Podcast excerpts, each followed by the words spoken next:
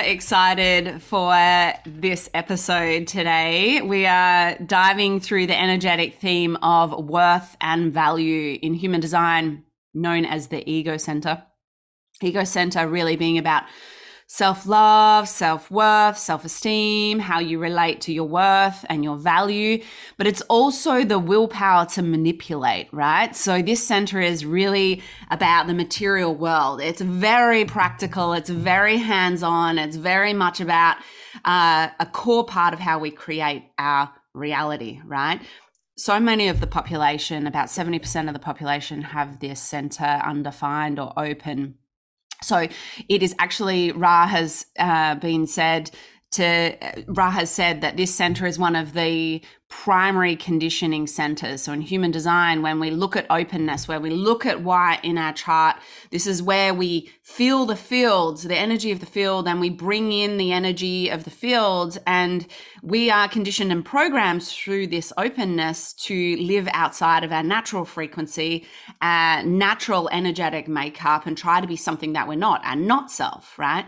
And so worth and value is something that right from day dot, when we are little ones, we are taught what is worthy, what is valuable. We are taught about this material world and what creates success or makes us good people or influences us in terms of how we relate to you know uh, being in this world in in a way that is right you know so we get the the tick boxes of you know having to have houses and cars and degrees and a certain amount in the bank and a share portfolio and all of this amazing stuff to have made it in life. So it's a really incredible center when we look at this. And for those listeners out there that have this defined, then you are one of these people that you actually have an inter- internal radar on worth and value. You're somebody who is very good at seeing worth and value, whether it's in yourself or out in the world those that are undefined and uh, and open, it's not all bad news. It's not that you are never going to be able to master this. In fact, you have a deep empathy or sensitivity around learning about this because that's what our openness is all about. It's where we deep dive into getting wisdom around this stuff, and we also have this ability to uh, see through performance um, with the ego center it's really around being able to see past the egoic performances that people put on uh, to try and make themselves worthy and valuable and seeing deeply into the truth of who they are. This center's, as you can tell, is really near and dear to my own heart because it's one of my very few open centers. And it's something that, you know, is really something that I bring to every uh, part of my service now in terms of seeing through those layers and getting into people's uh, you know natural frequency their fullest expression you know who they are at their core rather than these superficial surface uh, levels but in terms of this, I have a really amazing guest to talk about her journey through this theme of worth and value. Somebody who is a complete embodied master in terms of this material plane and how she is uh, been through her life to uh, really get intimate with this theme. And I have Stefania today, all the way from Canada. And I'm hello, hello. Hello, Stefania. For those of you uh, HD geeks out there that are really here for that HD stuff, Stefania is a pure generator, sacral generator. She actually only has three defined centers in her system uh, the sacral, the root, and the splenic center. The rest is undefined, and she has a, a beautiful, fully open head center. So she's got a lot of sensitivity to the field out there. And I think this might come into our conversation today as well. Um, she's got a lot of sensitivity to that field and yet she's a generator. So desire led uh, really connected into that. She's uh, uh, been riding with me on a, a pretty cool feminine led path. So really tuned into that pussy wisdom and that body uh, that body knowing and that turn on and that desire that sacral beings you know are really here to uh, get in connection with She's a 4 6 profile, the queen of the village, that beautiful four that's here for that intimate connection um, with people and the quality of life directly relating to the to the uh, the quality of their relationships that they foster. And that six energy of becoming a wise one, that person that is born knowing that they are here to become an embodied master, a wise one in some way, but having this sensation of like, what the hell? Like, am I there yet? Am I there yet? Am I there yet? Because we're the fine wines of the villages that just keep getting better and better and better with age. And it's great to have Stefania on here today as a six. She's, uh, I think you're 29, babe. Yeah. Yeah. So she's just hitting that Saturn return, you know, just getting ready to let the the three experimenter energy go and start to uh, join some of us other sixes up on the roof um, and learn to uh, to change that uh, kind of way of being in the world. So it's really uh, awesome uh, time to have her on here because we can have a little bit of a jam about what that's like. Um, and she has the right angle cross of Eden number four. So somebody who's really here about pulling divinity into the body um, and really taking that ethereal, intangible light self and giving it some density and giving it some oomph and giving it some presence in the world. Super excited. Uh, so Stefania, tell tell the listeners a little bit about you, uh, other than your human design. Yeah, I mean, now I feel naked. it's like all of the things that like are really what I'm here for are really shown in my human design. And as you're you're te- like telling your audience this, I'm like, oh wow, like I am literally sweating. um, yeah. So hello, listeners. Um, and I'm really excited to be here. I've had a reading with Rebecca myself, and you know human design is is such a powerful tool when you have it explained in the way that you explain it and you know just now I, as you were talking i'm like reflecting back i was like wow like every part of my life has been about bringing in a particular quality of life and learning from the different qualities of life. And you know because i have so many open centers it's almost like I'm, i can play in any realm. Like i'm not attached to any one area and it's like that's boded well for me particularly in the work that i do. And so for those of you who are like who the hell is this broad? What does she do? Uh, it's a good question. I'm always figuring that out. Um, on one side of my business uh, i teach a program called bank which is all about embodying your innate wealth um, and making sure that your time, money, and energy reflects that. Part of the, how that program came to be was because for about 10 years, I was working in financial accounting and and bookkeeping in that entire realm. And I hated it because it wasn't my natural way of expressing and I was finding myself really bound by the stories and the narratives of finance and finding myself limited by those narratives. And then I decided, well, fuck that, because I actually don't think that that's the way that the world works and I can prove it. And then on the other side, I really talk about like the quality of life and like how is it that you're moving through through your way of being are you feeling enchanted by your life? Are you constantly disenchanted? Is it a, is it an opportunity for you to really feel harmony or are you always feeling lost in chaos and out of control in a way that doesn't serve you and your sustainability in this lifetime? So i think that's basically the nutshell of me. Yeah. I love it. There were so there were there were a few things that you said in there that when I look at your human design, it just makes me smile. Like that open G center is really about like who am I? I'm constantly working that out.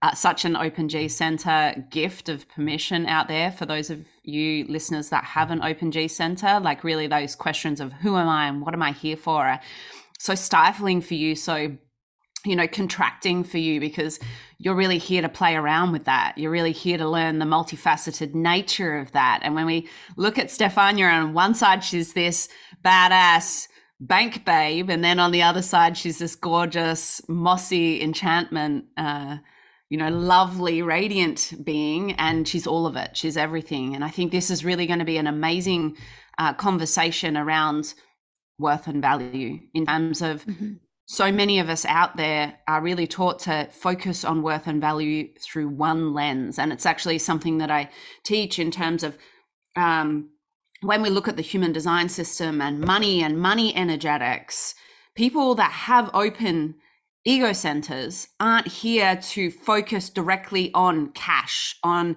making money or making more or manipulating reality to uh, you know, create wealth and to thrive and to, you know, in, get what they want in this material plane, it's an internal job around clearing that center out, around detaching from the programs, uh, the conditioning, the patterning that we have around making that the be all and, and end all, because your magic lives elsewhere, right? And that mm-hmm. stuff will naturally come to you when you focus on where your magic actually lies. And Stefania and I are, are, are, both generators, and the magic for us lies in desire. The magic for us lies in, you know, the physical uh, momentum that we put behind our desires with as as having defined roots, and for us trusting our intuitive uh, pings to to to speak to us around what will keep us well and what is wellness in this uh, lifetime. It's uh, you know, it's the capacity to thrive. We're very gifted uh, in in the Western world, at least, to be able to focus on that. Uh, it's not all about survival anymore. So we have these internal energetics in our definition. And for you, this is where look at your chart. Where is your internal definition? Because that's what you have to play with to master, to to really get in tune with. That then allows an open ego center to draw in that material world's uh, you know manifestation that is you know everything you could possibly desire and more right and um, and obviously, if you have a defined ego center, because you have that definition, you can get out there and actually like play around with manipulating stuff. So get your hands in the cash, get your hands in amongst the stuff that you love to actually work with to create what you want to create. Um, and and take it from that approach. So Stefania, tell us a little bit about that time when you were like working deep in finance and it wasn't radiating you and and giving you that lit uh, feeling and and what oh, yeah. happened for you oh this is this is one of the places that i swear i'm going to be working on like clearing my resentments out of for like decades because it was it was so energetically taxing so to give you some background i i grew up on the wrong side of the tracks both my parents like low income. Dad didn't graduate high school. Mom went back to get her diploma, but both were unable to get well paying or even moderately decent pay jobs. And so by the time I was 15, it was like, I got to get, I got to take care of me. And I was so attached to this story because, you know, I looked around in my life and I was like, I can't, you know, I had an invitation to do a modeling gig in Alberta and I couldn't do it because my parents couldn't afford it. I was invited to go play soccer in Hawaii, couldn't do it because my parents couldn't afford it. So everything in my life, I was like, what the fuck, man? Like I can't do anything because my parents are broke. Yeah. and it sucked as a teenager so by the time i was about 14 15 i got my first job and and then i was like fuck it i will never have to rely on another person ever i gotta tell you that is not a lit up way to live Yeah. And I proceeded to continue that as like my baseline narrative for a number of years. I will not allow another person to stand in my way of giving me what I need. And so, end of high school, I was like, what is going to be the most financially sustainable job for me? Okay, I'm going to apply to business school. Wasn't because I liked business school. It wasn't because I wanted to be in business school. It was like, fuck, I want to make money. And so, ironically, at the time, I would joke around saying that I'm going to business school to become a madam of a brothel and like everyone would laugh because they're like oh you'd be good at that but it was really this like underlying thing of like i can't go into arts because arts make no money i can't go into uh, history which i really love history because that makes no money i'm just going to end up being a teacher and like there was this way i looked down on everything that made me excited because i had this deep drive to like keep myself contained and safe and have my needs met so I go into business school and I hate everyone. like I hated it. I struggled super hard, but I was like, you know what? If this is the way that life's got to be, I'll do it. Now, bearing in mind that my not self strategy is frustration, had someone read me my bloody chart when I was 19, I probably would have just given up the bachelor's degree, would have went a different route. But instead, I had like this pioneer approach and immigrant approach from my mom and dad sides of the family.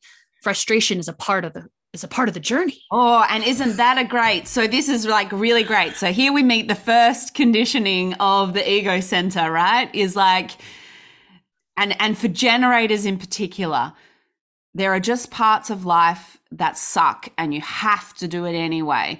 You should experience struggle and frustration and hardship because that's life, right?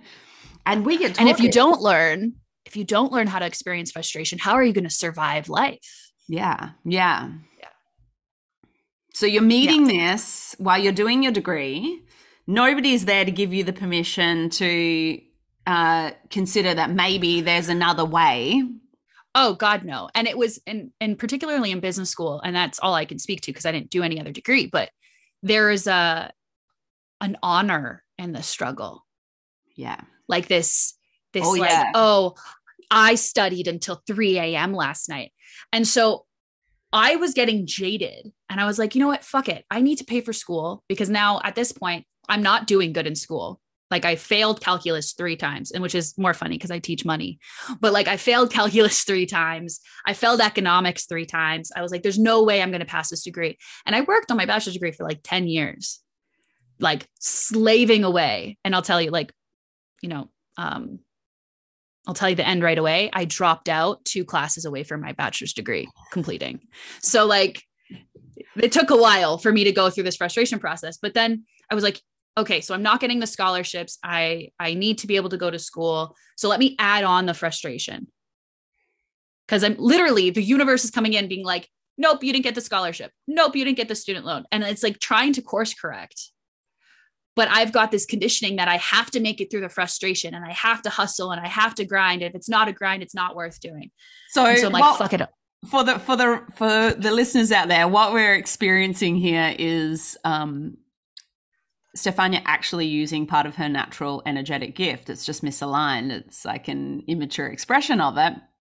But she has this channel of energy that joins her splenic center to her root, um, gate thir- uh, channel 3254, which is actually the energy of being resilient, of being able to pull yourself up and get through the thing. So you can see how, like, in an, um, a mature expression of this, where you're energetically invested into something that you actually desire, it does give you that fortitude to be able to be like, even if I have to be on my knees, I'm willing to go through this, right? And I think we'll probably talk about it a bit later on, but like you've been in that spot over the last few years with me where we're on our knees, but it's like, it's so true for me to be here. And I can hold myself here and I have the resilience to actually like look this in the eye and, and, and do this. Um, but this is the immature expression of it where you use it to like, you know, resiliently drag yourself through this thing that the universe is frantically trying to course correct you and you're like no I, I can do this i can do this yeah it's like it's like a racehorse with the blinders on Yeah. you know, and you're like uh, just looking at that goal, just looking at that outcome because the outcome is so associated to your worth in the world. Yes. Right. So it's like if I don't have like literally this is what everyone was telling me in, in university. If you don't if you don't graduate, you're not going to get a good job. And if you don't graduate, you don't start a startup, you're not going to get anywhere. So keep it bearing in mind, I went into business school and I focused on social innovation. So like the Bay of San Francisco was the mecca. Like that was the ambition, that was the goal. And and not gonna lie, but most people in bachelor school or bachelor's degree for the business, with that's the mecca, they're complete douchebags. And I was one of them. Yeah. Because that's all I focused on. But then because I was getting course corrected all the time, it was like I had all of these extra layers that I had to carry and barrel through. So I was like, fuck it, I'm just gonna get three jobs. Talk about This is, this, I'm, I'm laughing junkie. because I'm laughing because so many listeners will be like, yeah, like, isn't that what you have to do? Right. And, and like, here we are. We both, Stefania and I are like, not self conditioning and programming. Like, seriously, Yeah. uh, very much an old era, energetic, that is very masculine led, that is hustle, hustle, hustle, grind, grind, grind, linear progression from A to B. You know, really like using, pimping out your life force energy to mm-hmm. get, right? This is what we're talking Right. about here. Yeah. Now, wi- totally. And what I will say though is because of this will, this willpower, this this force, this drive to go the unaligned direction, there is these very fascinating ways where the universe is like, oh my god, this bitch is dense, so we're gonna force feed her the work in a way that she's gonna be totally unconscious to. And so uh, one of the three jobs that I ended up getting was at an actual bank. So I was working at a mom pa shop, I was working at a bank, and I was working as a marketing person for clubs. When I tell you that everything I know about wealth happened from that point forward, I'm not lying. Yeah. So what ended up happening is like I worked too much, made too much money, couldn't get the student loans. So then I was in this like catch 22, couldn't afford to go to school because I had to be working. But then I had to go to school. It was like super twisted and backwards. Well, I was like, okay, well, I'm just going to go part time with school then. I'll plug away the degree. No big deal. But then as time went forward, you know, I dropped a job. And then ultimately, I got a job as an accounting person for like this auto group. And I got really good at it. I was so good at accounting that the controller ended up giving me like a whole dealership to do the accounting for. And she would get annoyed if anyone else touched my stuff because she's like, Steph does it. She does it right. She does it fast. I don't, I don't care. No one touch her shit. Which is like, you get that, you get this ego about you. You're like, yeah, I fucking know my stuff. But keep in mind, I didn't even bat- graduate my bachelor's yet. I was still like working on it one class at a time. But now my career is worth something. My bachelor's degree ain't worth shit. But now I'm like, I could basically run a dealership, the bookkeeping back end. And so as time went on, I got so good at my job that I started getting really bored.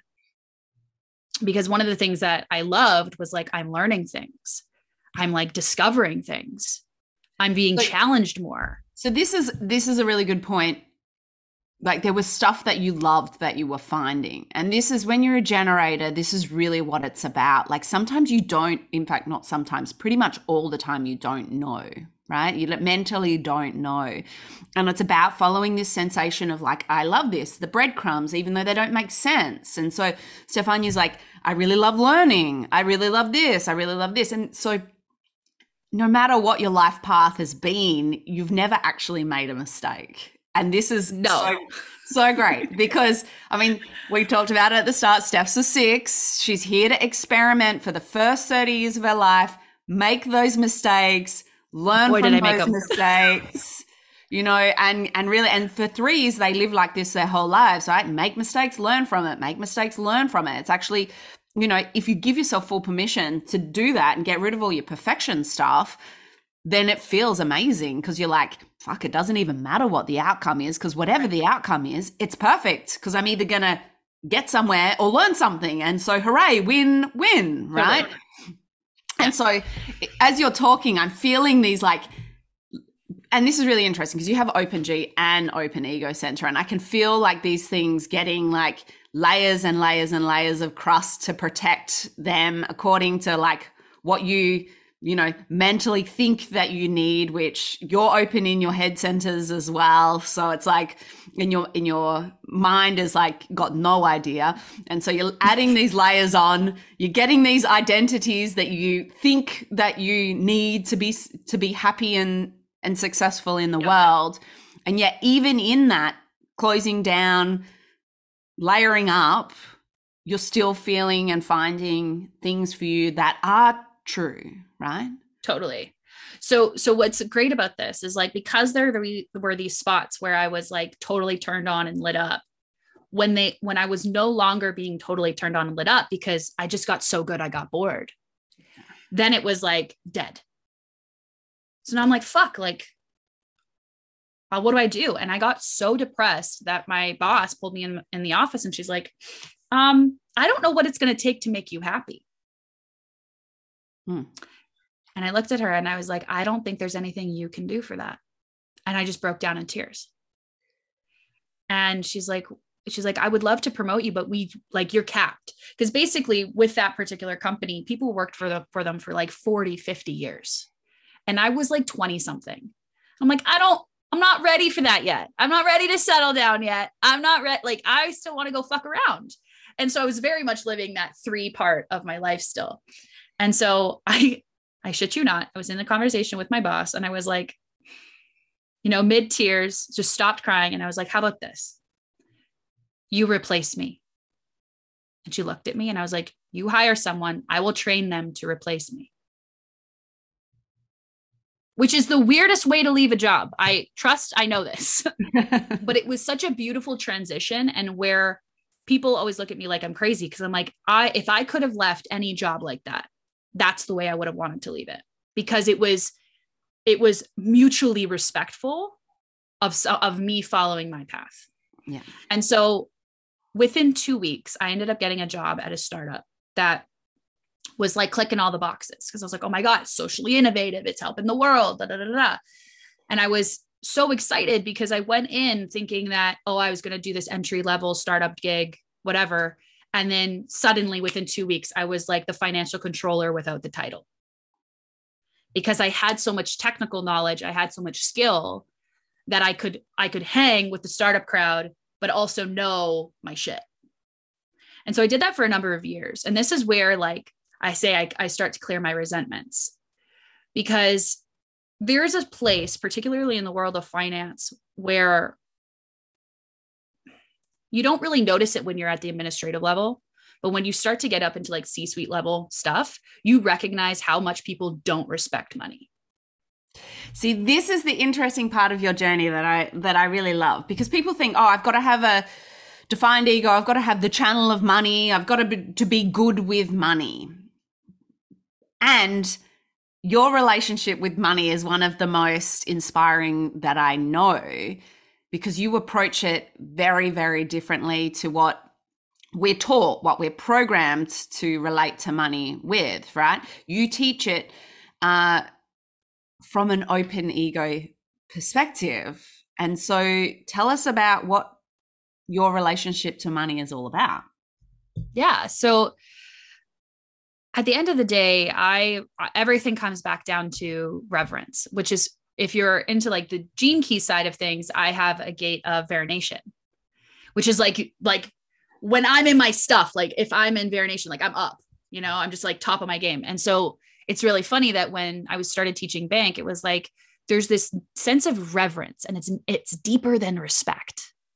And I was chewing on it for a while because I'm like, when I started the startup job and I became aware of like people who had stupid amounts of money.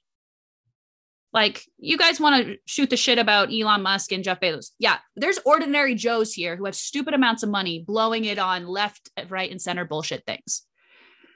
Who gives a fuck about Twitter being worth $40 billion? Let's talk about the guy who lives in downtown Vancouver buying a, like three bottles of wine just to impress some friend and there's a way that he just disrespected money all the time. And I was now I'm rubbing elbows with these people Now I've got to keep up with the Joneses. in your 20s. they're broke, in, by the way. In your In my 20s. So, like, this is really important when we think about open ego, open G center, like this identity piece, right? Like, who do you have to be to rub elbows with these people that have that kind of relationship with money, right? Oh, yeah. Yeah. And so what's hard though is like I didn't have that embodiment. I didn't have the kind of embodiment that would disrespect a $20 bill. Like, oh, whatever, fuck it, it's just $20 bills. Because in the startup world, it's like abundance, abundance, abundance. You're having a scarcity mindset. Scarcity is bad. If you have scarcity, you're going to jeopardize your business. Blah, blah, blah, blah. Well, no. See, reverence, the deep embodied sense of respect, understands the truth in both scarcity and abundance. I will always make another $20. There's no doubt about it. But that doesn't mean I'm going to disrespect this 20 that I have right now. Ooh, And, like in oh, oh, like I just because this is this is something like um like I'd love to get your take on this. I, I see a lot in the spiritual community this like praise and this glorification of energy exchange rather than cash, right? And it's like, you know, I've got gate 18. I'm like, I sense the off note. I sense the thing that's just like needs correcting. And every time I see people, you know, like interacting with energy exchanges or talking about energy exchanges as being like more holy than actually dealing with cash, right? right. They're like my off radar goes off and I'm like, oh my God. So, so for this, this is why with bank, I say resources. It's all about your resources. And there's three resources that people need to be paying attention to simultaneously money, which is just currency, meaning back in caveman days, money was in the form of rocks. Like we always had money, it just took a different form. Yep. Time, because as much as it is, is, is elastic, you only get what you are allotted. So there's a fundamental sense of scarcity. Sorry, babe, you're not going to be immortal. Like your legacy might be, but you in this body at this time, no, never again. Yeah. And then there's energy. Now, what happens though is when we have a prioritization on one resource over the others, the entire access to wealth dies. This is why people who prioritize energy exchanges but have zero respect for time or money will never be wealthy. Thank you for that piece. Like that's a Yeah. very powerful uh you know. Well, and and the, the it goes even further because wealth in the traditional sense is like it's all about money, but wealth isn't that. Wealth is your ability to afford to live your life. Yeah. You cannot afford to live your life if you have no time. You cannot afford to live your life if you have no energy, and you certainly can't afford it if you have zero money. So what ends up happening is most of the people when they're participating in energetic exchanges, yeah, they're like, "Oh my god, I'm so abundant. I have all of this like energy." Yeah, what's your fridge look like, dude? Like you- why why are you not able to afford rent? Why can't you take care of your family? Like you have disregarded the other resources, which is no different than extracting from the earth and saying it's fine. Yeah. And if I look at this from a like a human design perspective, I, it really limits the amount of like internal radiance that somebody can access when they're uh, because it tends to have this snowball effect of like they can't actually follow their truest desire or what they you know if you're if you're a defined ego center what you really want or um you know like whatever your authority is like you can't actually follow it because you've capped yourself at a certain uh Well, value or worth of energy exchange right you're not open to to receiving like the actual desire right you, you've created this limitation for yourself in your system and think of a, the identity that gets attached to that, yeah right? I'm I'm too good for money. Yeah. I, I'm holier than than everyone else because I only do energetic exchanges. Or I, or even worse, I charge an affordable rate for everybody. yeah and so if we so if we look at it if we if we look at this in terms of this theme of worth and value and the ego center Yeah. and i and and egoic identities you know if i take this out broader like in human design i say to people human design is this great permission for you so like you get the permission to be a generator but don't and and we talked about this in another episode as well but it's like that uh, label can be it in itself can put you you can put yourself into a box with that because you create an egoic identity around that rather than allowing it to be an energetic permission that opens you up and opens you up and opens you up there is a point in time where like I don't go around all day, every day thinking about my human design, but every now and again, I'll come back to a deeper layer of sinking into something about my human design. Like the permission is waiting for an even deeper exploration. And that's when it's like this agitation to a not self layer that's like ready to move, right? Yeah. So if we so if we talk about this like thing around uh, you and your journey and where you're at at this point where you're rubbing shoulders with these people that have disrespect for their money and they don't have a reverent relationship and your own personal like egoic identity what was happening for you there So what's so interesting is like there is this way where you kind of adopt someone else's ego about it. And so like I remember, you know, I had this like shitty little car. It was great. It you know, I road tripped with it. It was amazing. But I remember going to dinner with this guy and he's like, "Oh, we got to get you in a BMW." Guys, if you know me personally, I'm not a BMW girl. Give me a Jeep, get me like I I need to be able to go road tripping, but I want to be able to carry my dog. Like I don't, I don't need a BMW, but that was the style. And so there was a moment where like I perked up, right? And and could be confused with that's the desire because there was a light. But that wasn't the thing. Because there was, it was so external to me. It wasn't, it was this guy telling me I should want a BMW rather than like me discovering, oh, fuck, I want a BMW you know and and so i started to notice that there was this discrepancy between what i internally wanted versus what other people were telling me i should want. I think and so as i this is a really beautiful a- thing for generators in terms of like Yeah. being lit up. It's something that quite often i get talk talk i talk to people about because they're like i'm not actually sure what's my desire because our, our egoic patterns will get lit up by things that happen externally because that's how they survive right? And like Mhm. that's what you're talking about there. It's not an internal desire. It's an external uh you know energetic grab to keep a, a- a- something in your system running right so Yeah. the the the thing that i attune people to is like what's your experience of not getting it does the That's a great desire question.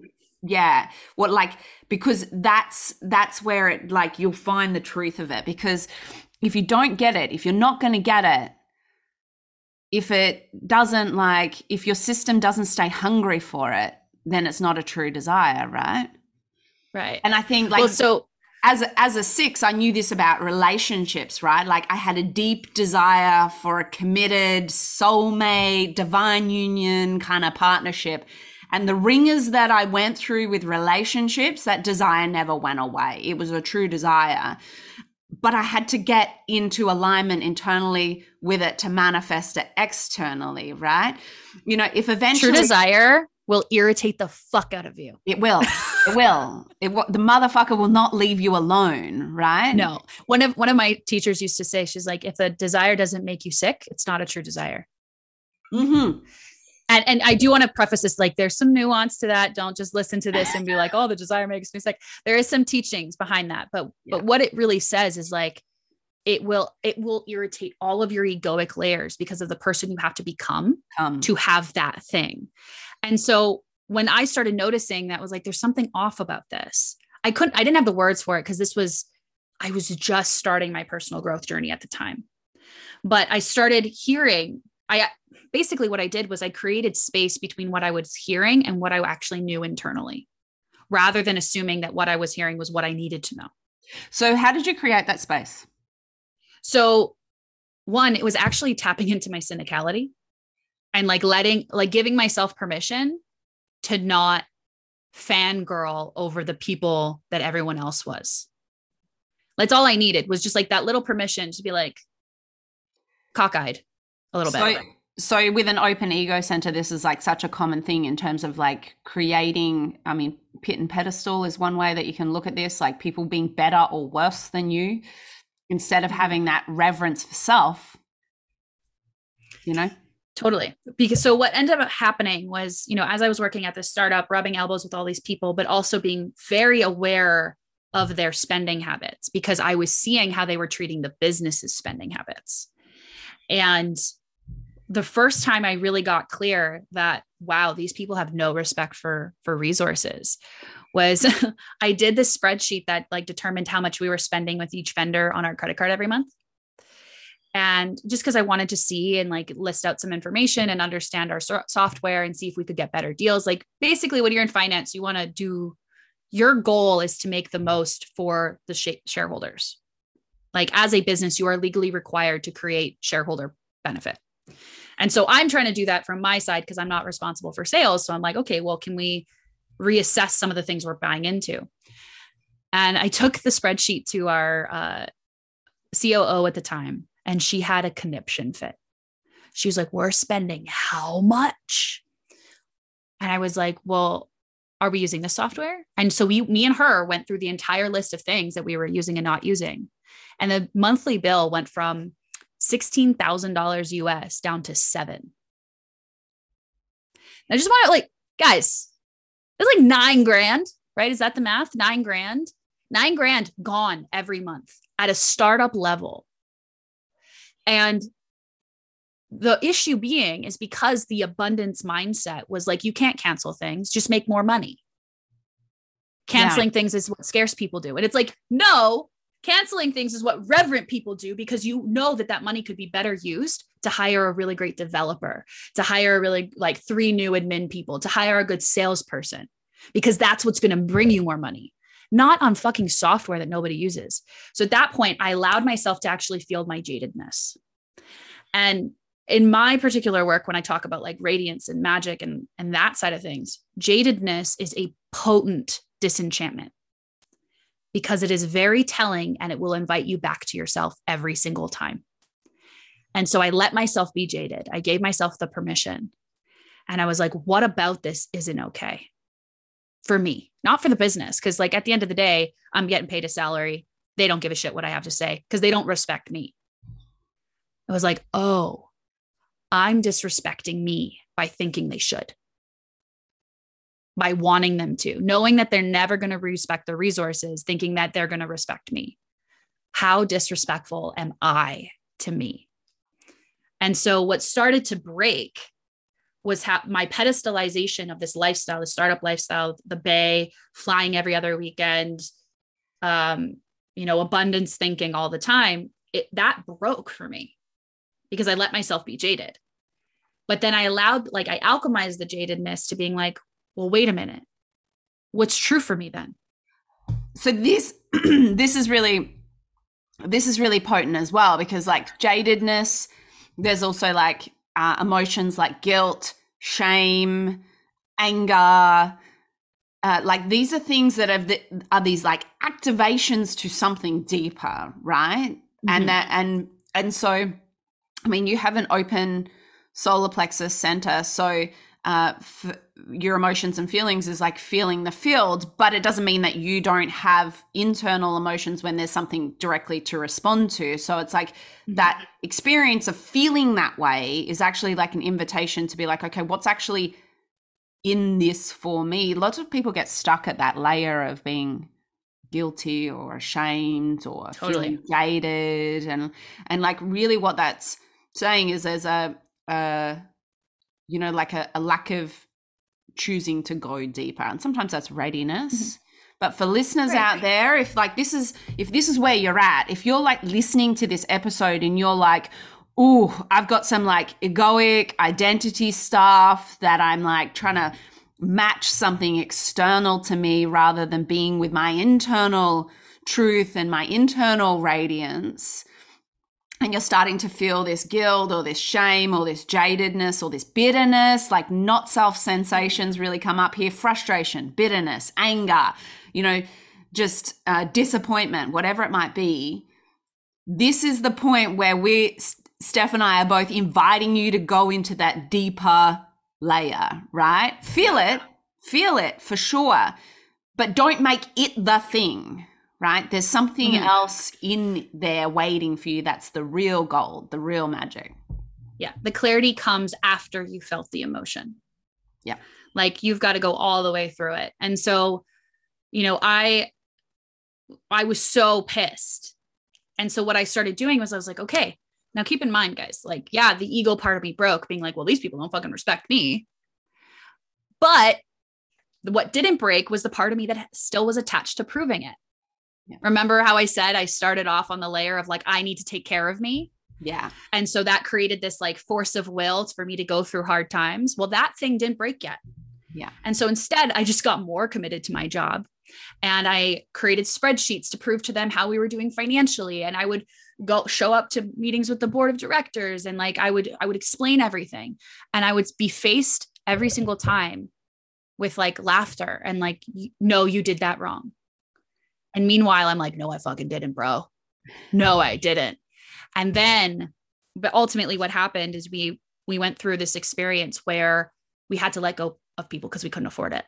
Now, mind you, this company is doing wonders now. So glad, happy they did. I was there during the shit times that they got to have that honor, that honor story with. But we had to let people go. And what was happening was I was waking up at three o'clock in the morning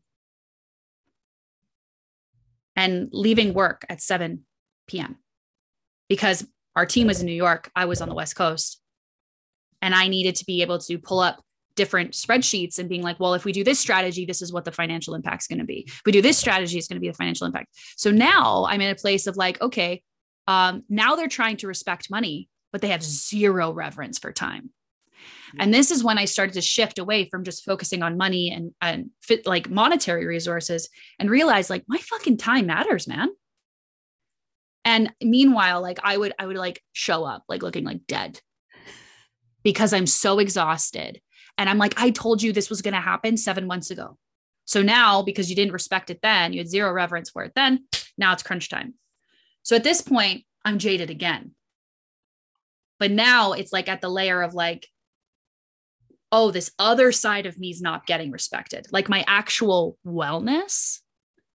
Well, so this is my question for you, right? Like, tell me about the point where this all came to a head because as a generator when you're living in in that much like lack of sparkle to your system when you're exhausted and generators especially defined root generators can keep hustling can keep grinding can keep doing the thing until it's basically like I call it the Mack truck, or you hit the edge of the the amount that the universe will let you drunkenly stagger all over your path. But when you look like you're about to jump off your path, the universe will Mack truck you back into alignment. So tell us about that, because like I don't know. So glad you asked. was for you.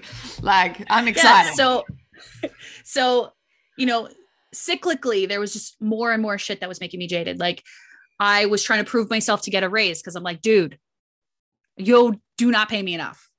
But because my crew, like my particular field wasn't respected, like everything just kept piling up. And then one day, um, now bear in mind when I say what is your embodied innate wealth, it means that your life looks very different than anyone else's. So you can get what you need done. So that also meant that at the time I was willing to live in a garden shed at my grandparents' house because I was like, startup life, man.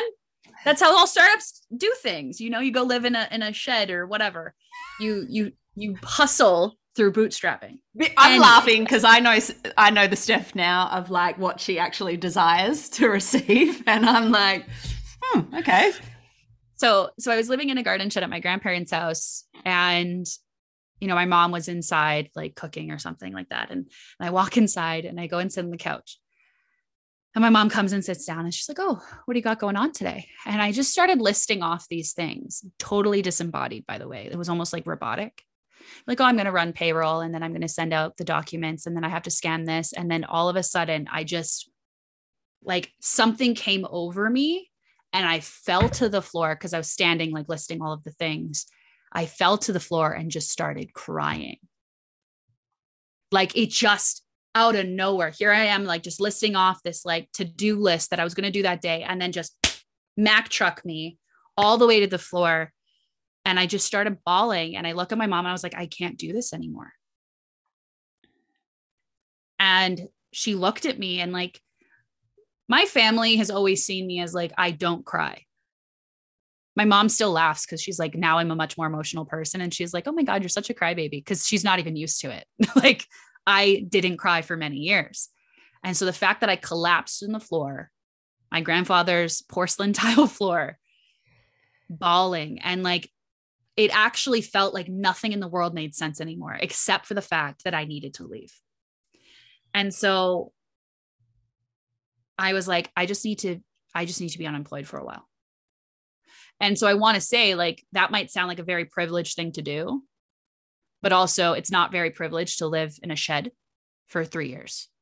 So when you hear people say, I'm willing to go unemployed for a while, also I recognize you don't know the circumstances of which allow them to do that yeah. if you're only paying attention to that story. Oh, I'm going to be un- unemployed because I understand not everyone has that option, but like I was willing to live in a fucking shed for three years. And so at that time, at and that point, this is really good because this is like, um, you know, like there's a lot of programming around judging people for the choices that they can make, right? Mm-hmm. And that in itself is an egoic identity and there's something in there the programming and conditioning for you so if you if if like that hit you for listeners if that hit you that uh you know that if if you're somebody who's like oh well you know g- good for you you've got the luxury to or uh if you're somebody who's who ha- didn't even think about the fact that maybe people don't have the luxury to do that or whatever else and now you're in, in a bit of a, a, a guilt or a shame spiral or mm-hmm. whatever just like really tune into like this is all egoic programming and conditioning right like there yeah. is so much in our system we don't actually recognize it because it's norm- normal right like everybody totally. has it the masses yeah. have and it so yeah. yeah. So when when I really just like got into it, my mom's like, "Yeah, you really can't work there anymore." Like she was shocked. And so, you know, I I put in my final notice because this wasn't the first time that I tried to quit, but this was like the nail in the in the coffin for me. And so I was like, "Fuck it, I'm just going to be unemployed for a while." Well, jokes on me. Because when you stop buying the stories that you are sold, it gets very hard not to make money even in unaligned ways. It becomes stupid easy. And so it was like, fuck, all I wanted to do was fail for a while. I didn't want to have a job. I just wanted to struggle with money. Like I just wanted to like just be. And I was like, why can't I fucking fail? I'd have a conversation with someone and they're like, hey, do you want to make a thousand bucks today building me this software? And I was like, why can't what? And so for for for a whole year, I was like kind of bumbling around, still making crazy good money working way less. Mind you, I created like a totally unaligned business. But because I stopped buying the story, like I want to be very clear you are sold a story, but you don't have to buy it. Let people be shitty salesmen about their narratives they have bought.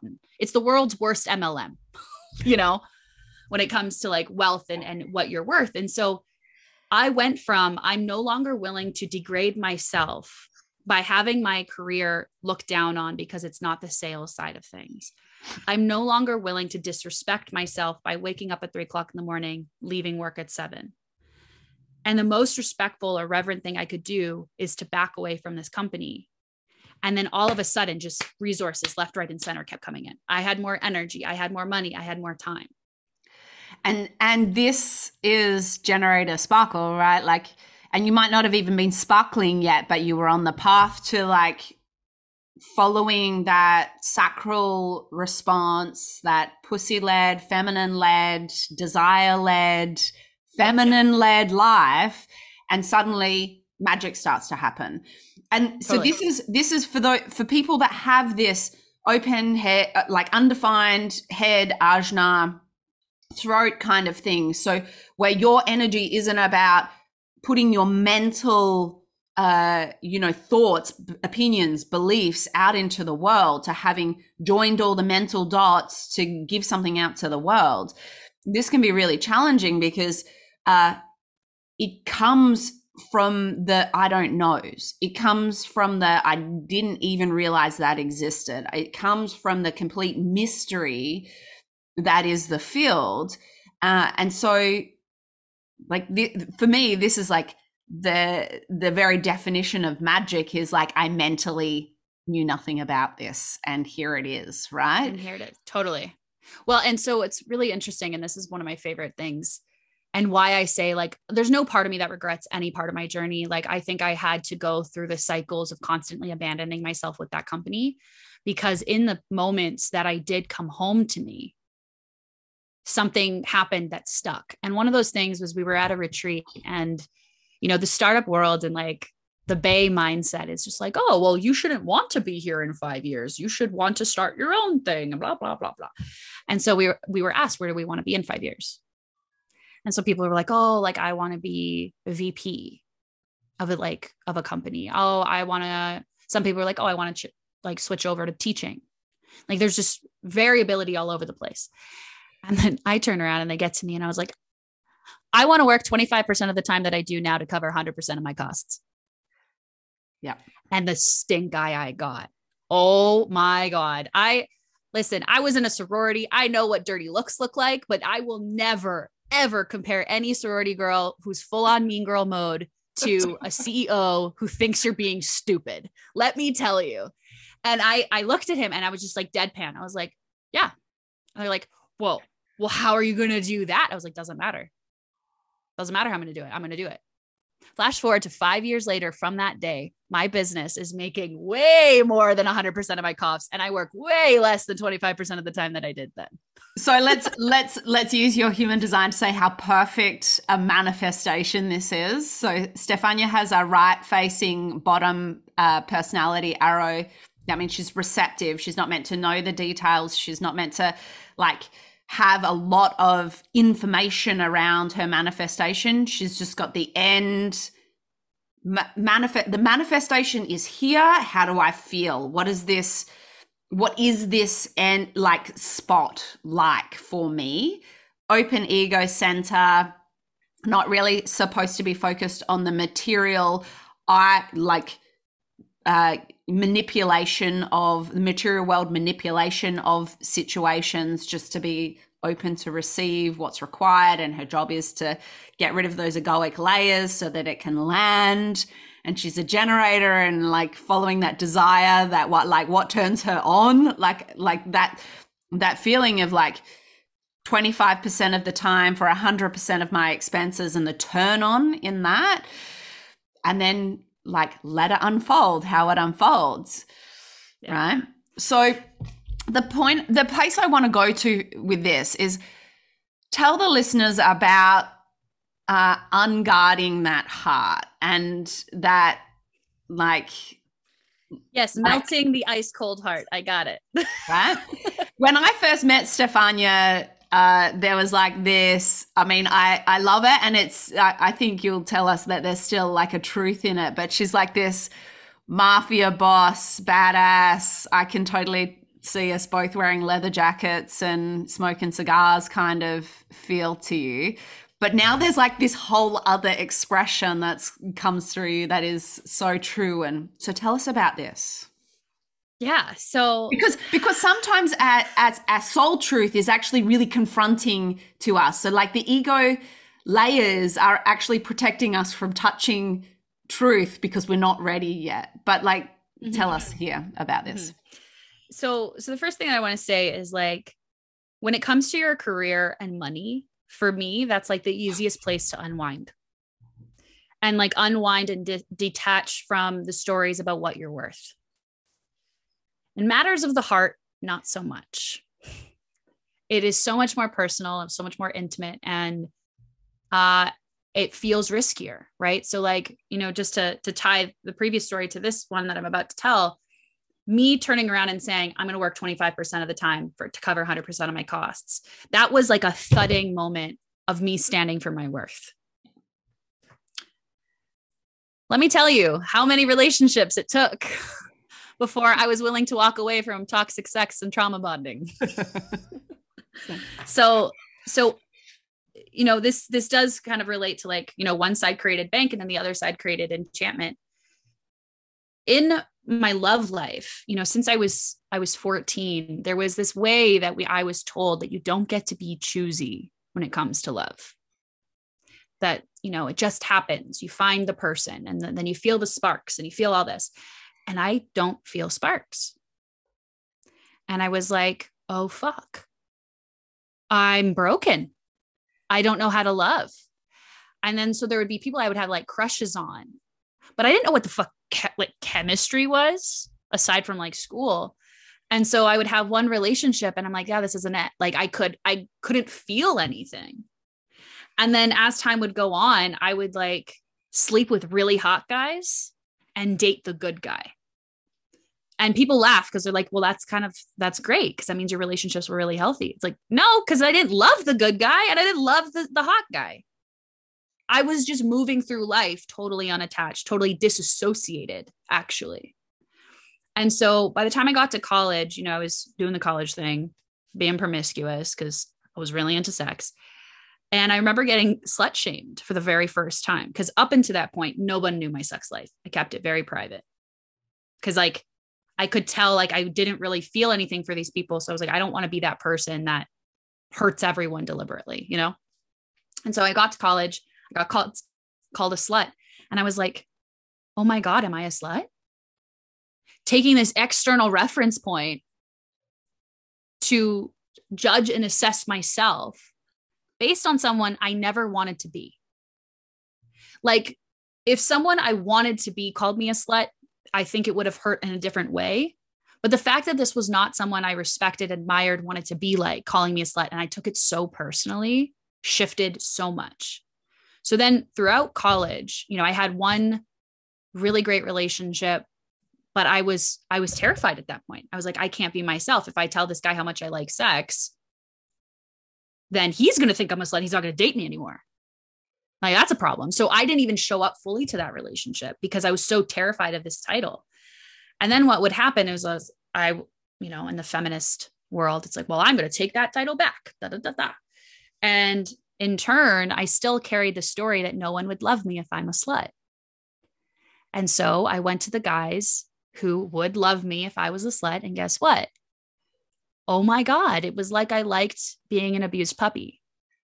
Yeah. So I had such low self esteem, such low self worth that every every relationship, everything they would say, everything they would do, if I would do something and they got upset, everything affected me. Everything was inflaming my system.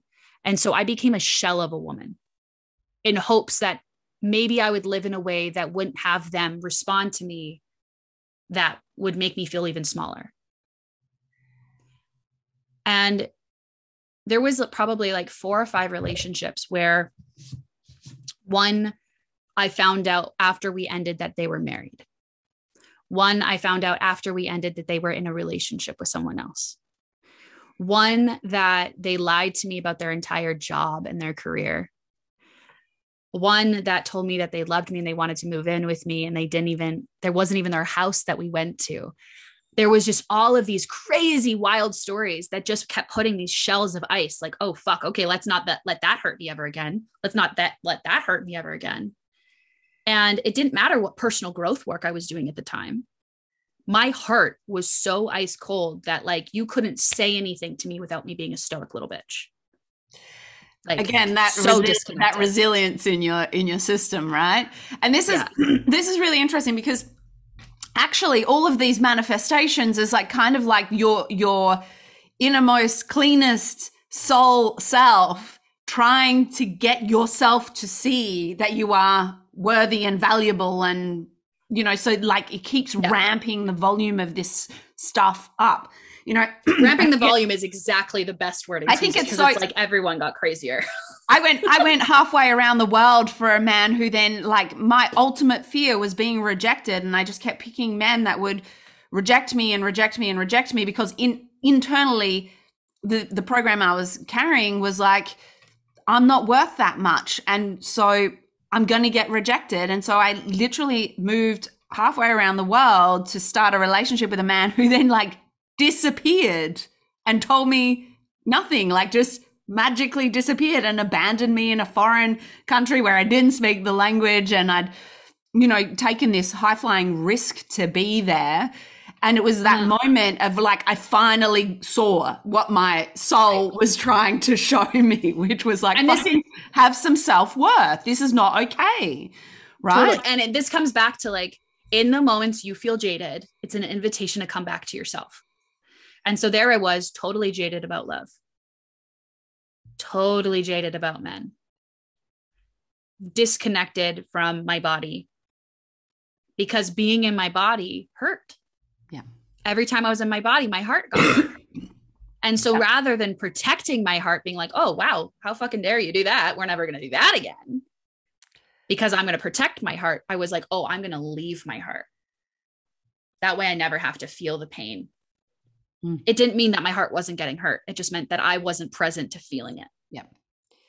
And so, to be honest, I only cut this cycle like uh, maybe two months ago yeah. when I got, you know, I was talking to a friend of mine and I, I like I was talking to her and again it was like the same Mack truck moment where all of a sudden something came in and it was like smacked me and I was like, "Oh my fucking god." He's so disrespecting me and I'm disrespecting myself by accepting it. So I, I found this pocket where I was so good at finding someone's method to their madness. And this ties back into everything I teach in bank around reverence of resources because reverence is not logical. It is it is irrefutable. It's something that lives so deep in your body that it just is. But respect, I can logic you into respecting something. And so I realized that when it came to this interaction with this guy, I had respect because I understood the method to his madness of why he was disrespecting me but in turn, I didn't have reverence for myself. And just seeing and like acknowledging how disrespected I was feeling allowed me to see the spots where it was like, oh, this is where I'm doing it. Like the fact that I would text the guy after he ghosted me. Like, what? What on earth? Why would I waste my energy, my time doing that if I really respected myself? And so, you know, So, so the thing I want to ask you is like, because I mean, there's lots of kind of uh, people out there that are teaching like money and sex uh, or love and, and money are like intertwined, interconnected. You know, it's that whole like, uh, you know, our energetic pathways are like if you you can't like leave one part clogged and expect the rest to you know work okay too, right? Like it's like a, a Yeah. full package. And I mean, even when we talk about human design, I'm like, you can't take one thing and and make that the be all and end all because it's the whole system. Like every generator Totally. is set up differently. That's why we're all unique. Even though 70% of the world have a sacral, it doesn't it's not that simple. Yeah. You and I are two completely different types of generators. So tell me what happened. Like you said this this like thud, this clunk in terms of like really feeling that reverence for yourself was only a couple of months ago. Tell me about what that's done in terms of like this uh this dream that you had of 25% of my time for 100% of my expenses and this journey that you've been on with that. yeah so so first thing i want to say is like i've had that thud probably a dozen times in different ways and sometimes the thud was like wow i'm done with this person the most recent thud was i'm done with this pattern. Yeah.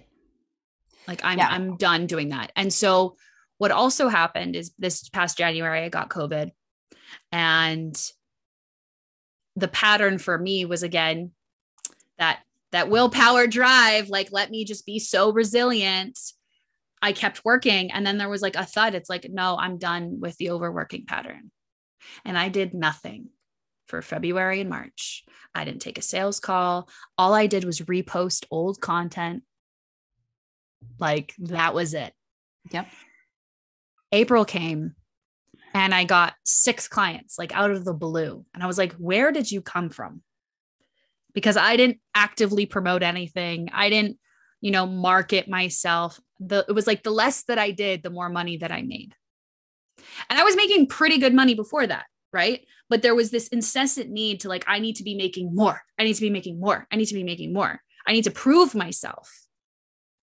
And that was actually detracting from my ability to stay lit up, which would attract everyone, anyways. Mm. And so that thud of like, I'm done with this pattern was so important.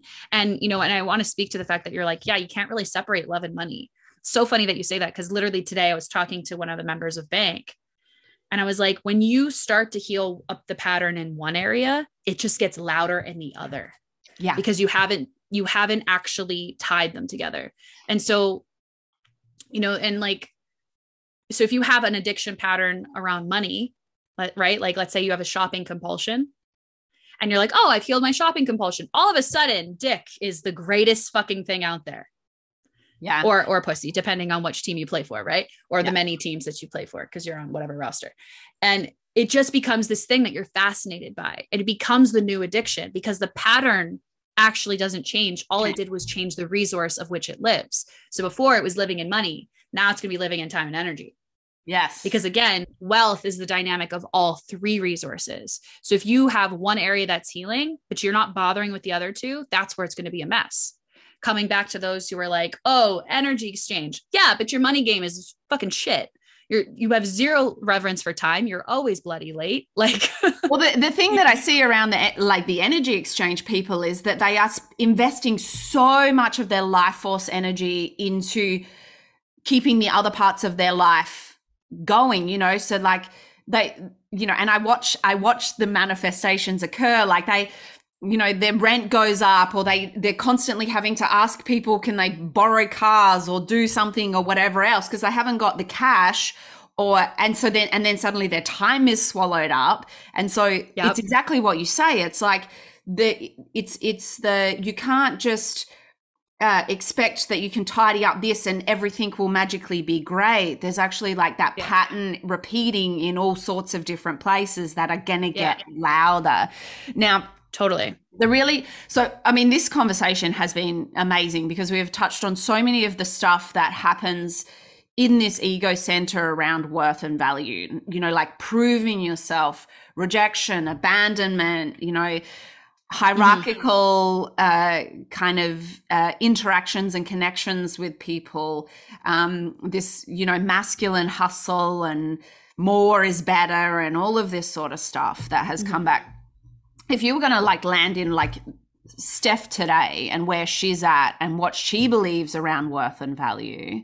I mean, you've mm. talked about reverence and you've talked about like kind of like coming to this clunk of this pattern ending.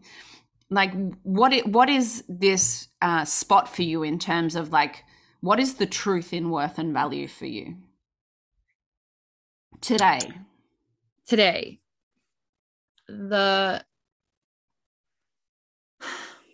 when I feel my most worthy, like when I feel my most in alignment, it's the same feeling. Like my worth is really determined on how easily I'm willing to get in alignment with my life and allow life to match me there. Yeah. You know, like even in the last month, my life has changed so much, like so much. Like I, I crossed a financial ceiling in my business. Check. Like, okay, cool. I've done way less working in my business. You know, moved people over to membership. Some people came into one-on-ones. Like I've I've molded my business so I could be working less. And energetically, like I'm actually way more available to be of service to people because I'm financially well taken care of, because I'm temporally well balanced. And I think really at the end of the day, when you have something like reverence, you know, the two things that I serve most often is reverence and radiance. It's like the same thing. When I have reverence, there is no there's no ch- extra charge. It's not positive or negative. It's like it's such a deep embodied sense of respect for my life that I only ever want to be in what makes me glow. And when I glow, I'm willing to let things go rather than being attached and having to like grit myself through them.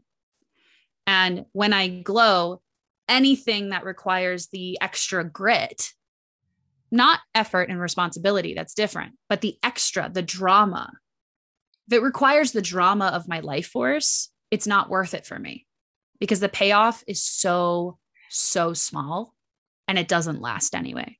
Yeah. I think that this this is beautiful because I know that when I sink into worth and value, I'm like, for me, the the killer of worth and value is when you compromise, right? Mm-hmm.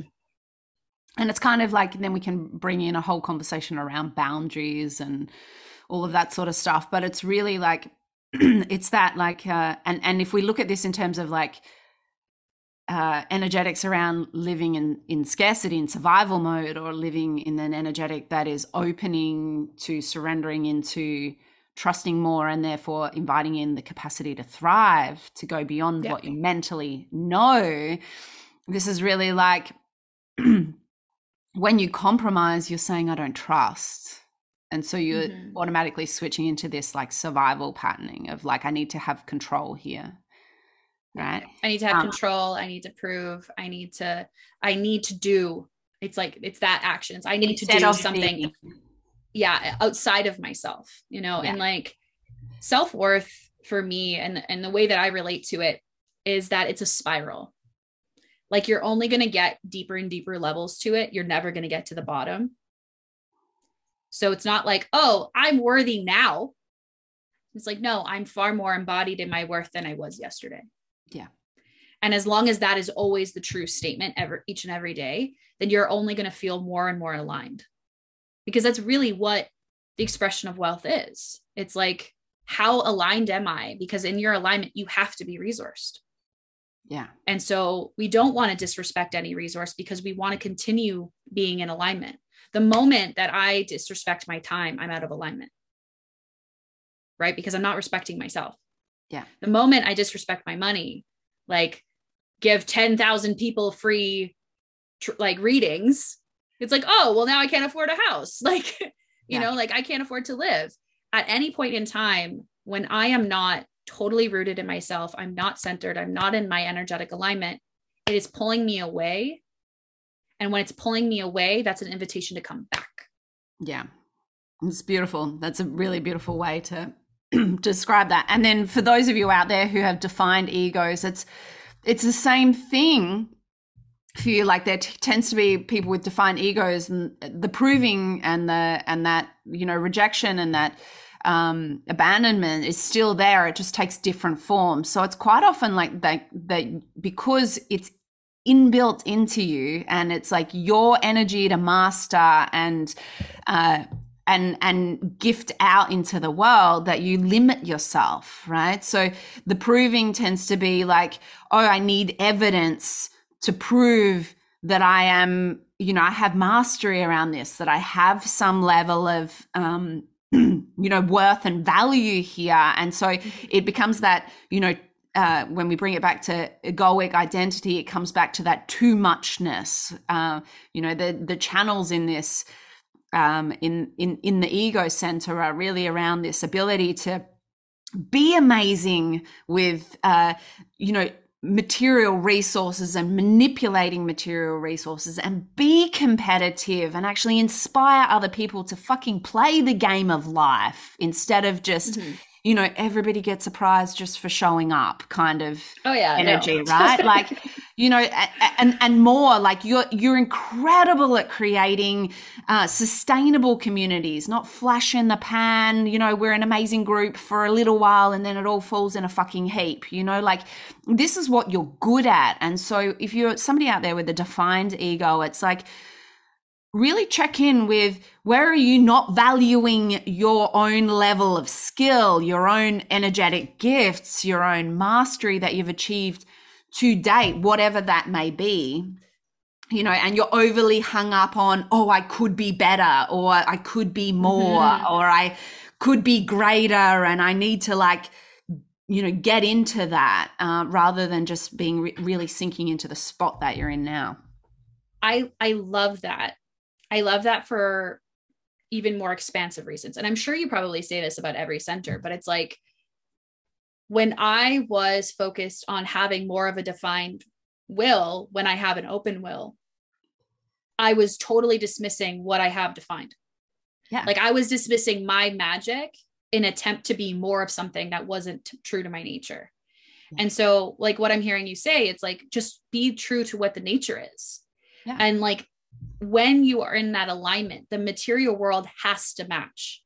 And what I mean by that is like, you know, when I say embody your innate wealth, it's understanding that like not everybody wants to go live off grid, but some people do. Hmm.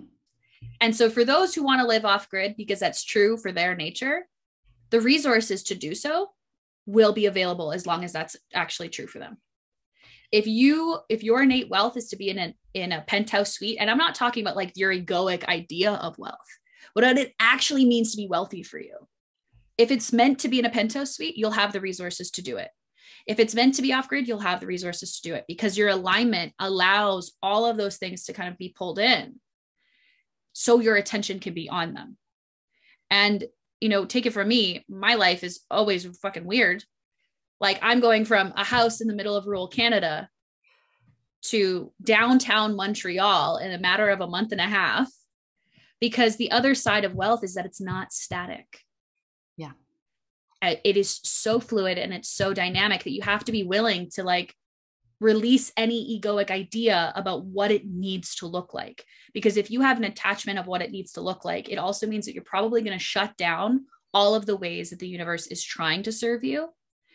And in that way, that attachment also says, well, I should know better than the universe. This is how it's organized. And it's like, wow, that's that's bold. It's bold, Yeah. Cotton. Uh, this is something that I quite often say in readings when we look at the ego center. There are four gates in the ego center. They all go to other centers. Like it's such a nexus for energy to move through and and none of them are connected to the mind, right? So it's really like our relationship to worth and value and you know our, our connection to that inner love stuff that goes on for us and you know money and all of those things is really like beyond the mind. We can't mentally choose this stuff. We have to feel it in our bodies right? And that's where like an embodiment journey for you that's like really led you into this spot of like opening back up to be able to actually be in your body with your heart open and to have this uh, relationship with you know uh, reverence and radiance and your innate wealth your embodied wealth is like such a gift out into the field for people. Um, and you know here you are at the end of that experiment getting ready to go up on the roof and connect collect, a whole bunch more wisdom around this stuff in completely different ways i'm so excited for like uh watching what unfolds for you over the next few years it's going to be wild right Oh my God, it's going to be nuts. I mean, it already has been nuts. Like my Saturn return started in January. And I think like the day of my Saturn return, my mentor gave me like four or five strokes to like just go down. And it was like getting beat up energetically by by everything. And I was like, oh, and then I got COVID. And then, you know, I was freaked out about money. And then I just surrendered. And then this entire journey has been about like how much can I surrender and just receive what's mine to receive from a place of align like alignment. Yeah. And you know, to bring it back, like this is a self-love thing. Like, is it really loving of myself to abuse my body? No. Is it really a loving of myself to never get rest? No. Is it really loving of myself to be broke? Absolutely not. Like, and, and most people, rather than love themselves more and make sure that they have the resources that they need for the life that they did actually desire, they go, no, thank you. I don't want any of that. I'll just tolerate the life that I have and be so righteous about it that at the end of my life, at least I can sell the story that I bought to someone else. Yeah. And i mean such a for and, and the other thing i want to add just to to wrap this up for listeners is like this is no small game, this like deconditioning and deprogramming from the ego center stuff, right? So like I'm feeling like right now I'm like, whoa, like I'm I'm hoping the listeners can digest everything that we've discussed in here and because there's probably a lot in here for people to feel, to be activated by, you know, like don't let your mind get really tangled up in you know your own personal spot right now, but just like feel it, let it digest, let it in. Um, this is, you know, this sort of stuff is, you know, we're, we're playing long games when we look at mm-hmm. ego center stuff, right? And like Stefania's uh, just started her next seven year cycle. So I love the way that human design actually looks at the Saturn return. Saturn return starts at the start of a a new seven year cycle. And so rather than the Saturn return being this like traumatic, you know, kind of like, oh, your life just suddenly exploded in human design, we say, well, from 29 to 35, you're actually like climbing that ladder to get onto the roof, right? And you can take your time and you can learn all sorts of stuff around uh, along the way and you can let things go that don't apply anymore along the way and it becomes this really great adventure into by the time you hit 35 you're like comfortably set up on the roof in in whatever way that looks good for you and you know you're settled in for the next seven year cycle right which i'm in right now which is just like so juicy so you know for for listeners right now if this episode is like done all sorts of things to you like just go and have a cup of tea lie down breathe breathe smile be like okay well like i know what my long game looks like, right? Long game being like the key point here because this is generational. Ego center stuff is not just our lifetime, it's like stuff that's been carried through 400 year, you know, uh, cross of planning collective energy. You know, that's just how we've taught mm-hmm. to be in the world. Um, and that's all disintegrating right now. We're seeing it everywhere. Like, yeah, our, our collective way of being is in a giant you know death process and we're going to learn a new way of being and we're you know we're the ones we're the crazy ones that put our hand up uh you know and said yep i'll i'll i'll take a vessel thanks and and be here for that transition so like you know go slow go gentle and and um you know be uh in tune with the fact that you're innately wealthy. All right? mm-hmm. Whether you have connection to it or not. Steph, where can listeners find you, and what have you got on offer? Uh, oh my god, that they can you know engage with you more deeply with. Totally. So so there's always different paths. So really, like the first thing is like, do you want to deal with money or sex kind of conversation? Like, which one do you want to look at first? Um, if you're looking at the world of money and resources, so time, money, and energy specifically, there is Bank. Bank is a membership container, but you don't have to dive right into membership at first. You can find me at bank.membership on Instagram. There's all of like my sassy side that kind of comes out there. Um, really, it's about reverence and responsibility. So, really looking at what is it going to be like for you to embody someone who truly loves and respects their deepest self instead of the stories that they've bought into. Um, this every month I host an event called Vault, which is an embodiment journey. It's a great opportunity for you to experience bank without membership, but it is a cheekier version of my work because we go into archetypal stuff. So this month we're actually looking at, um, sorry, like last couple months we've looked at the trust fund baby. We've looked at the inner workhorse. We're looking at the financial fuck boy who's got all kinds of financial avoidance and fear of fin- wealth intimacy issues. Um, looking at financial obsession through the fangirl, like using these archetypes to really explore our own relationships to wealth and make it much more intimate and personal. Um, you can find me on Instagram, message me, and we can just chat from there. If you are in the world of like, yo, I've got a real hard, frozen heart, and I want to access the magic inside of it, that is going to be the space of enchantment, where we really look at the difference between your surface identity and what's really boiling underneath and seeing if we can actually crack from the inside out what is in the way and have you begin showing up more in your harmony in your radiance and in your rapture in your every single day life. So if that's the journey for you you can find me at my personal instagram account um, at stefania maria. So that's s-t-e-f-a-n-i-a m-a-r-i-a-a um, on instagram. Just send me a dm just be like hey listened to the podcast you fucked me up because you said this, but I really loved this. Um, I love to hear it all. And then we can go from there. I mean, honestly, there's so many different ways for people to work with me that it just depends on what journey they want. I'm here to serve the deepest thing. And so whether it's you go through the money route, you go through the the love and the heart stuff, or you're just like, I need it all. I need private coaching. That's down too. So send me a message on any platform ultimately, but that's your best bet.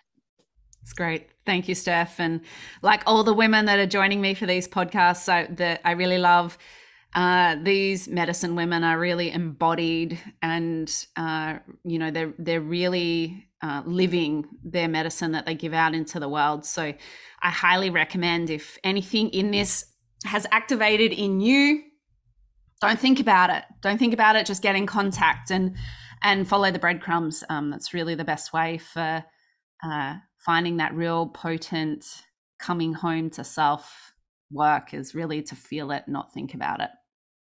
Um, and of course, if you've got any questions for me on HD, you know where to find me because you found this. So, um, and I'll link everything in the comments. So I'm so stoked to have had you on, Steph. This is a big, juicy episode. So I encourage everybody to digest well. And yeah, I just enjoy hanging out with you and listening to all of your magic. You're just such a, a, a gem, like so special to me. So thank you so much. Well, thank you for having me. This is, I, I love shooting the shit about stuff and like hearing your perspective on HD only helps me solidify more of mine and so, like being able to draw the parallels between open and defined centers, the different gates that are open and connected. And I think it's so important that when we have these kinds of conversations, that we bring the openness that you offer, because uh, everyone else treats it like it's a rule book, and you're just like, no, it's an invitation. I know it make it makes me laugh. This system that's supposed to like free you from uh, conformity and you know, boxes and things like that actually then becomes like every time I hear a human design reader being like, well, you're a generator, so you should. And I'm like, mm, more like you you can play around with it if if if it calls to you, right? Like it's all about readiness. And I think that's why I'm like, if anything in this pings for anyone, don't think about it. You know, that ping is the readiness in your system that there's something waiting for you, even if it's just a conversation. You know, it, it's not like uh, you know, it can be it can feel scary to make that move, but sometimes just finding the courage to make that first move and make contact is the medicine that you need, right? So I really, you know, I encourage you to stand on the cliff and jump if that's you. Thank you so much, Steph. Um, it's been a pleasure.